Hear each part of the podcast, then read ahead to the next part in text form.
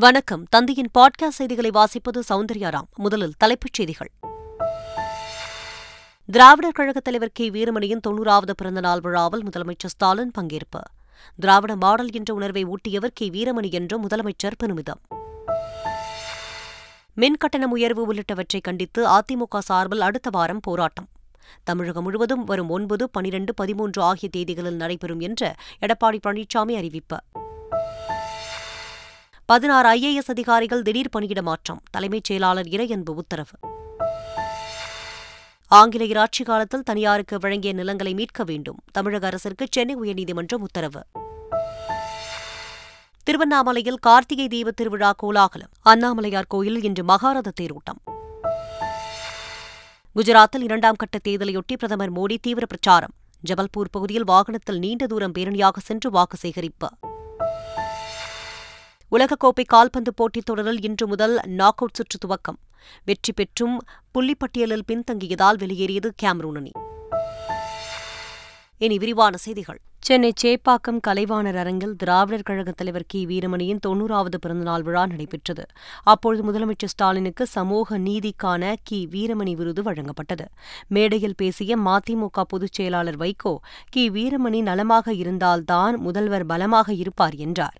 தொடர்ந்து பேசிய இந்திய கம்யூனிஸ்ட் மாநில செயலாளர் முத்தரசன் தமிழ் மொழியை வைத்து பிரதமர் மோடி நாடகம் நடத்தி வருவதாக குற்றம் சாட்டினார். முதல்வர் பதவியை பிடிப்பதை விட கோயில் கருவறைக்குள் செல்வதே வெற்றி என்று விசிக தலைவர் திருமாவளவன் தனது பிறந்தநாளின் போதும் நாடாளுமன்ற தேர்தல் குறித்து கே. வீரமணி எச்சரித்ததாக கூறினார். பின்னர் உரையாற்றிய முதலமைச்சர் ஸ்டாலின் திராவிட இயக்கம் என்பது கட்சி அல்ல கொள்கை இயக்கம் என்று கூறினார். திராவிட மாடல் உணர்வை தமக்கு ஊட்டியவர் கே. வீரமணி என்று முதலமைச்சர் ஸ்டாலின் தெரிவித்தார். நம்முடைய தலைவர் கலைஞர் அவர்கள் மறைவுக்கு பிறகு திக்கற்ற நிலையில் இருந்த நேரத்தில் தைரியத்தை தெம்பை ஊட்டி இன்றைக்கு திராவிட மாடல் என்று சொல்லக்கூடிய அளவிற்கு உணர்ச்சியை எனக்கு ஏற்படுத்தி தந்தவர் நம்முடைய ஆசிரியர் அவர்கள் தான் பால் விலை மின் கட்டண உயர்வை கண்டித்து தமிழகம் முழுவதும் மூன்று நாட்கள் ஆர்ப்பாட்டங்கள் நடத்தப்படும் என்று அதிமுக இடைக்கால பொதுச் செயலாளர் எடப்பாடி பழனிசாமி அறிவித்துள்ளார்.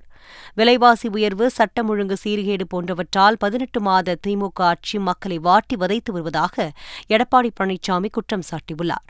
திமுக ஆட்சியை கண்டித்தும் உயர்த்தப்பட்ட கட்டணங்களை திரும்பப் பெற வலியுறுத்தியும் அதிமுக சார்பில் வரும் ஒன்பதாம் தேதி பேரூராட்சிகளிலும் பதிமூன்றாம் தேதி நகராட்சிகள் மாநகராட்சிகளிலும் பதினான்காம் தேதி ஒன்றியங்களிலும் ஆர்ப்பாட்டம் நடைபெறும் என்றும் எடப்பாடி பழனிசாமி அறிவித்துள்ளார்.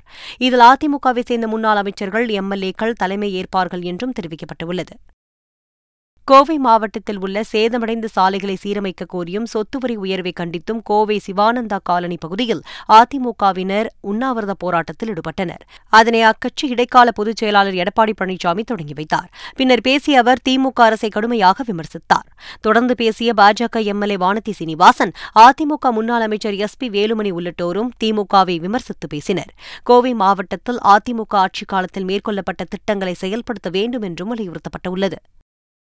சென்னை பசுமை வழிச்சாலையில் உள்ள இல்லத்தில் மாவட்ட செயலாளர்கள் இளைஞரணி மாவட்ட செயலாளர்களுடன் ஓ. பன்னீர்செல்வம் ஆலோசனை நடத்தினார். சென்னை திருவள்ளூர் காஞ்சிபுரம் செங்கல்பட்டு ஆகிய மாவட்டங்களைச் சேர்ந்த பத்தொன்பது மாவட்ட செயலாளர்கள் இளைஞரணி மாவட்ட செயலாளர்கள் உள்ளிட்டோர் பங்கேற்றுள்ளனர். முன்னாள் முதலமைச்சர் ஜெயலலிதாவின் ஆறாம் ஆண்டு நினைவு தினத்தை அனுசரிப்பு குறித்து ஆலோசிக்கப்பட்டதாக தெரிகிறது. இந்த கூட்டத்தில் முன்னாள் அமைச்சர் Vaithilingam J. C. D. Prabhakar Perambalur Ramachandran உள்ளிட்டோரும் பங்கேற்றனர். கொடநாடு கொலை கொள்ளை வழக்கு தொடர்பான விசாரணை ஜனவரி மாதம் இருபத்தி ஏழாம் தேதிக்கு ஒத்திவைக்கப்பட்டது. இந்த வழக்கு சிபிசிஐடிக்கு மாற்றம் செய்யப்பட்டுள்ள நிலையில் வழக்கு உதவி மாவட்ட அமர்வு நீதிமன்றத்தில் விசாரணைக்கு வந்தது.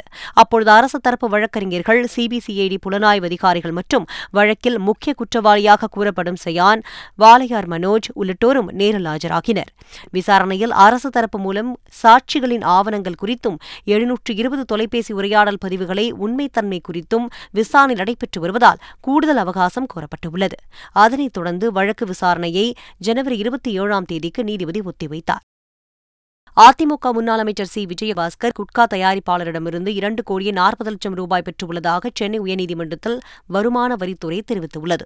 வங்கிக் கணக்குகள் முடக்கப்பட்டதை எதிர்த்து விஜயபாஸ்கர் தொடர்ந்த வழக்கில் வருமான வரித்துறை வரி வசூல் அதிகாரி பதில் மனு தாக்கல் செய்துள்ளார்.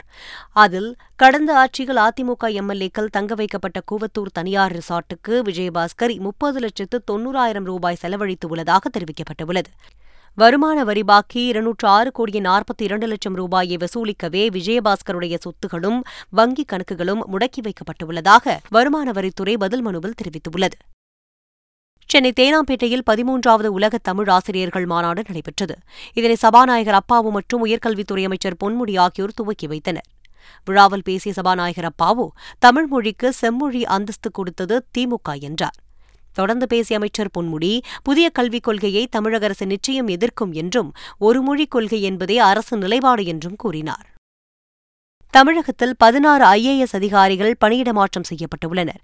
இது தொடர்பாக தலைமைச் செயலாளர் இறையன்பு வெளியிட்டுள்ள அறிக்கையில் இளைஞர் நலன் விளையாட்டு வளர்ச்சித்துறை கூடுதல் தலைமைச் செயலாளராக அத்துல்யா மிஸ்ரா நியமனம் செய்யப்பட்டுள்ளதாகவும் வீடு நகர்ப்புற மேம்பாட்டுத்துறை முதன்மைச் செயலாளராக அபூர்வா நியமனம் செய்யப்பட்டுள்ளதாகவும் தெரிவிக்கப்பட்டுள்ளது. டிஎன்பிஎஸ்சி தேர்வு கட்டுப்பாட்டாளர் கிரண் குராலா பேரூராட்சிகள் இயக்குநராகவும் வீட்டு வசதித்துறை செயலாளராக இருந்த ஹிதேஷ்குமார் மக்வானா டெல்லி தமிழ்நாடு இல்லத்திற்கு மாற்றப்பட்டுள்ளதாகவும் மொத்தம் பதினாறு ஐஏஎஸ் அதிகாரிகள் பணியிட மாற்றம் செய்யப்பட்டுள்ளதாகவும் அதில் தெரிவிக்கப்பட்டுள்ளது.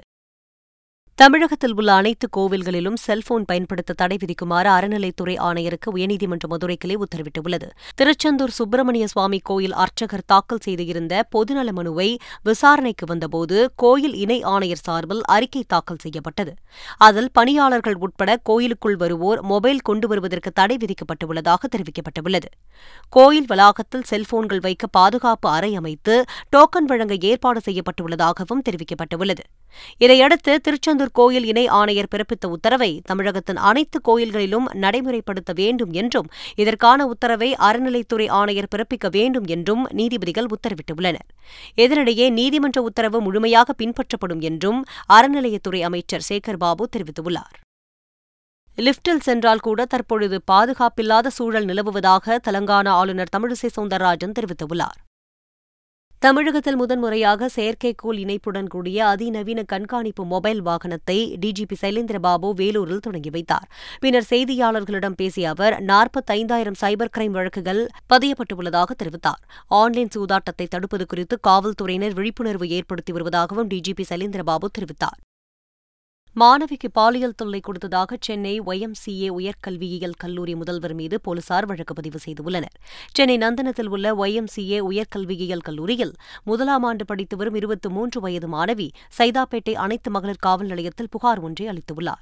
அதில் தனது கல்லூரி முதல்வர் ஜார்ஜ் அப்ரஹாம் வகுப்பில் தொடர்ச்சியாக ஆபாசமாக பேசி பாலியல் தொல்லை கொடுத்து வருவதாக குறிப்பிட்டுள்ளார். கடந்த மூன்று மாதங்களாக அவர் செல்போன் மூலம் தொடர்ந்து ஆபாசமாக பேசி வருவதாகவும் அந்த மாணவி தனது புகாரில் தெரிவித்துள்ளார்.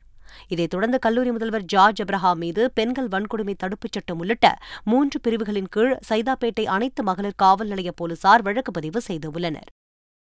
தூத்துக்குடி மாவட்டம் சாத்தான்குளத்தில் காணாமல் போன இரண்டு கல்லூரி மாணவிகள் மதுரையில் உள்ள ஒரு விடுதியில் இருந்து மீட்கப்பட்டுள்ளனர். சாத்தான்குளத்தில் உள்ள அரசு கல்லூரியில் படித்து வந்த அந்த இரண்டு மாணவிகள் காணாமல் போன நிலையில் அவர்களை போலீசார் தீவிரமாக தேடி வந்தனர். இந்நிலையில் அம்மாணவிகள் மதுரை மாவட்டம் ஆரப்பாளையத்தில் உள்ள தனியார் விடுதி ஒன்றில் இருந்தது தெரியவந்துள்ளது அம்மாணவிகள் இணை பிரியாத தோழிகளாக இருந்து வரும் நிலையில் கல்லூரி தேர்வு விடுமுறையில் பிரிய மனமில்லாமல் வேறு ஒரு ஊருக்கு சென்று வேலை தேடி தங்கிக் கொள்வது என்று முடிவு எடுத்து மாணவிகள் வெளியூர் சென்று என்பது விசாரணையில் தெரியவந்துள்ளது.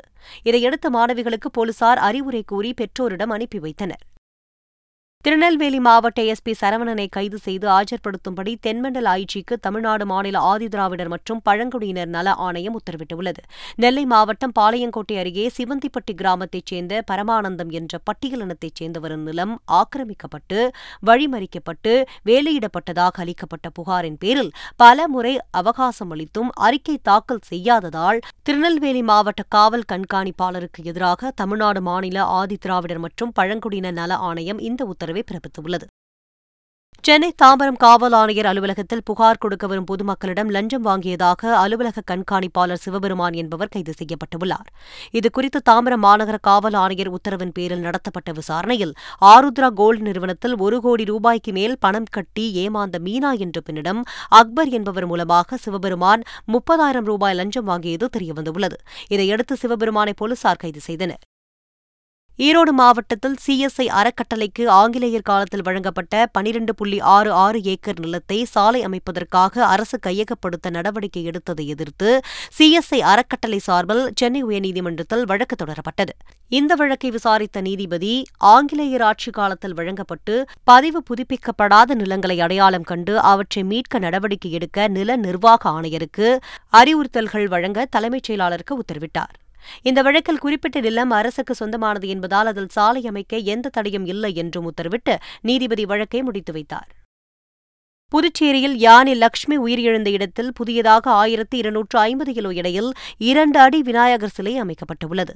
மணக்குல விநாயகர் கோயில் யானை லக்ஷ்மி உயிரிழந்த இடமான காமாட்சியம்மன் கோயில் வீதியில் பொதுமக்கள் தொடர்ந்து அஞ்சலி செலுத்தி வருகின்றனர். இந்த நிலையில் அங்கு சமூக ஆர்வலர்கள் ஒன்றிணைந்து ஆயிரத்தி இருநூற்று ஐம்பது கிலோ எடையில் இரண்டடி விநாயகர் சிலை அமைத்து சிறப்பு பூஜை செய்து வழிபட்டனர். திருவண்ணாமலை அருகே வடமாத்தூர் கவுத்தி மலைக்காப்பு வனப்பகுதியில் ரோந்து பணியில் இருந்த வனத்துறையினர் புள்ளிமானை வேட்டையாடி இருசக்கர வாகனத்தில் கொண்டு சென்ற இருவரை பிடிக்க முயன்றனர். ஆனால் இறந்த மான் உரிமம் இல்லாத நாட்டு துப்பாக்கி ஆகியவற்றை வீசிவிட்டு இருவரும் தப்பிச் சென்றனர். உயிரிழந்த மான் மற்றும் நாட்டு துப்பாக்கியை பறிமுதல் செய்த வனத்துறையினர் தப்பியோடிய இருவரை தீவிரமாக தேடி வருகின்றனர். மாமல்லபுரத்தில் கடற்கரை கோயில் ஐந்திரதம் உள்ளிட்ட அனைத்து புராதன சின்னங்களும் லேசர் ஒளி வெளிச்சத்தில் ஒளிரும் வகையில் ஏற்பாடு செய்யப்பட்டுள்ளது. இந்தோனேஷியாவில் நடைபெற்ற ஜி டுவெண்டி மாநாட்டில் இந்தியா தலைமையேற்றதையொட்டி நாட்டில் உள்ள நூறு புராதன சின்னங்கள் லேசர் ஒளியில் ஜொலித்து வருகின்றன. இதையொட்டி மாமல்லபுரம் கடற்கரை கோயில் ஐந்திரதம் மற்றும் வெண்ணெய் உருண்டை பாறை உள்ளிட்டவற்றில் லேசர் லைட் பொருத்தப்பட்டுள்ளது. ஓசூர் அருகே அவரைக்காய் பறிப்பதில் ஏற்பட்ட தகராறில் அண்ணன் மனைவியை அடித்துக் கொன்ற தம்பியை போலீசார் கைது செய்தனர். கும்லாபுரம் கிராமத்தைச் சேர்ந்த பில்லப்பா என்பவரின் மனைவி முனிரத்தினம்மா விவசாய நிலத்தில் அவரைக்காய் பறித்ததாக தெரிகிறது. அப்பொழுது அவரைக்காய் பறிக்கக்கூடாது என பில்லப்பாவின் சகோதரர் கோலப்பா வாக்குவாதத்தில் ஈடுபட்டு முனிரத்தினம்மாவை கட்டையால் அடித்து கொலை செய்ததாக கூறப்படுகிறது. தகவல் அறிந்து சம்பவ இடத்திற்கு சென்ற போலீசார் கோலப்பாவை கைது செய்தனர். திருவண்ணாமலை அண்ணாமலையார் கோயிலில் பஞ்சமூர்த்திகள் மாடவீதி உலா நடைபெற்றது. கார்த்திகை தீப திருவிழாவின் ஆறாம் நாளில் பஞ்சமூர்த்திகளின் மாடவீதி உலா நடைபெற்றது. இதில் ஆயிரக்கணக்கான பக்தர்கள் கலந்து கொண்டு சுவாமி தரிசனம் செய்தனர். டெல்லியில் நடைபெற்ற அறுபத்தைந்தாவது தேசிய துப்பாக்கிச் சூடுதல் போட்டியில் ஷாட்கன் ஜூனியர் பெண்களுக்கான பிரிவில் தமிழ்நாட்டைச் சேர்ந்த நிலாராஜா பாலு பங்கேற்று தங்கப்பதக்கம் வென்றார். நேற்று சென்னை திரும்பிய அவருக்கு விமான நிலையத்தில் உற்சாக வரவேற்பு அளிக்கப்பட்டது. திமுக எம்பி டி ஆர் பாலுவின் பேத்தியான நிலாராஜா பாலு தான் தங்கப்பதக்கம் வென்றது மிகவும் மகிழ்ச்சி அளிப்பதாக தெரிவித்தார்.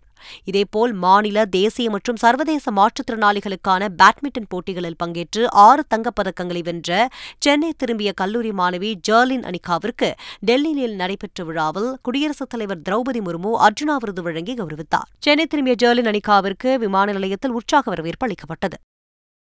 குஜராத் மாநிலத்தில் இரண்டாம் கட்ட சட்டப்பேரவைத் தேர்தலையொட்டி பிரதமர் நரேந்திர மோடி ஜபல்பூரில் தீவிர வாக்கு சேகரிப்பில் ஈடுபட்டார்.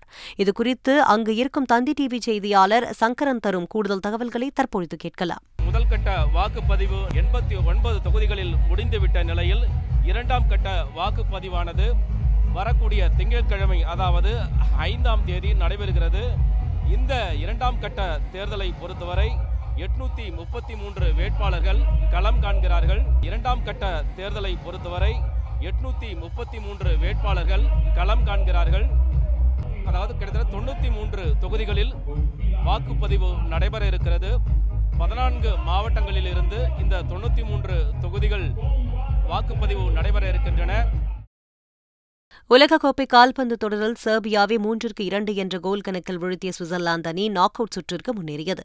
முதல் பாதியில் இரு அணிகளும் தலா இரண்டு கோல்கள் அடித்ததால் சமநிலை பெற்றன. இரண்டாவது பாதியின் நாற்பத்தி எட்டாவது நிமிடத்தில் சுவிஸ் வீரர் ரெமோ ப்ரூலர் கோல் அடித்து தனது அணியை முன்னிலைப்படுத்தினார். தொடர்ந்து சேர்பியா அணி மேற்கொண்ட முயற்சிக்கு பலன் கிடைக்காததால் மூன்றிற்கு இரண்டு என்ற கோல் கணக்கில் சுவிட்சர்லாந்து வெற்றி பெற்று அடுத்த சுற்றிற்கு முன்னேறியது. இதேபோல் ஹெச் பிரிவில் நடந்த லீக் ஆட்டத்தில் கானா அணியை இரண்டிற்கு பூஜ்ஜியம் என்ற கோல் கணக்கு கணக்கில் உருகுவே வெற்றி பெற்றது.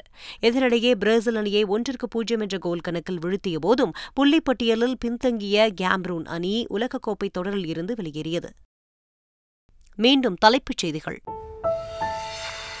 திராவிடர் கழகத் தலைவர் கே. வீரமணியின் தொன்னூறாவது பிறந்தநாள் விழாவில் முதலமைச்சர் ஸ்டாலின் பங்கேற்பு. திராவிட மாடல் என்ற உணர்வை ஊட்டியவர் கே. வீரமணி என்றும் முதலமைச்சர் பெருமிதம். மின்கட்டணம் உயர்வு உள்ளிட்டவற்றை கண்டித்து அதிமுக சார்பில் அடுத்த வாரம் போராட்டம். தமிழகம் முழுவதும் வரும் ஒன்பது பனிரெண்டு பதிமூன்று ஆகிய தேதிகளில் நடைபெறும் என்று எடப்பாடி பழனிசாமி அறிவிப்பு. பதினாறு ஐஏஎஸ் அதிகாரிகள் திடீர் பணியிட மாற்றம் தலைமைச் செயலாளர் இறையன்பு உத்தரவு. ஆங்கிலேயர் ஆட்சிக் காலத்தில் தனியாருக்கு வழங்கிய நிலங்களை மீட்க வேண்டும் தமிழக அரசிற்கு சென்னை உயர்நீதிமன்றம் உத்தரவு. திருவண்ணாமலையில் கார்த்திகை தீப திருவிழா கோலாகலம் அண்ணாமலையார் கோயிலில் இன்று மகாரத தேரோட்டம். குஜராத்தில் இரண்டாம் கட்ட தேர்தலையொட்டி பிரதமர் மோடி தீவிர பிரச்சாரம். ஜபல்பூர் பகுதியில் வாகனத்தில் நீண்ட தூரம் பேரணியாக சென்று வாக்கு சேகரிப்பு. உலகக்கோப்பை கால்பந்து போட்டித் தொடரில் இன்று முதல் நாக் அவுட் சுற்று துவக்கம். வெற்றி பெற்றும் புள்ளிப்பட்டியலில் பின்தங்கியதால் வெளியேறியது கேமரூன் அணி. இத்துடன் செய்திகள் நிறைவடைந்தன.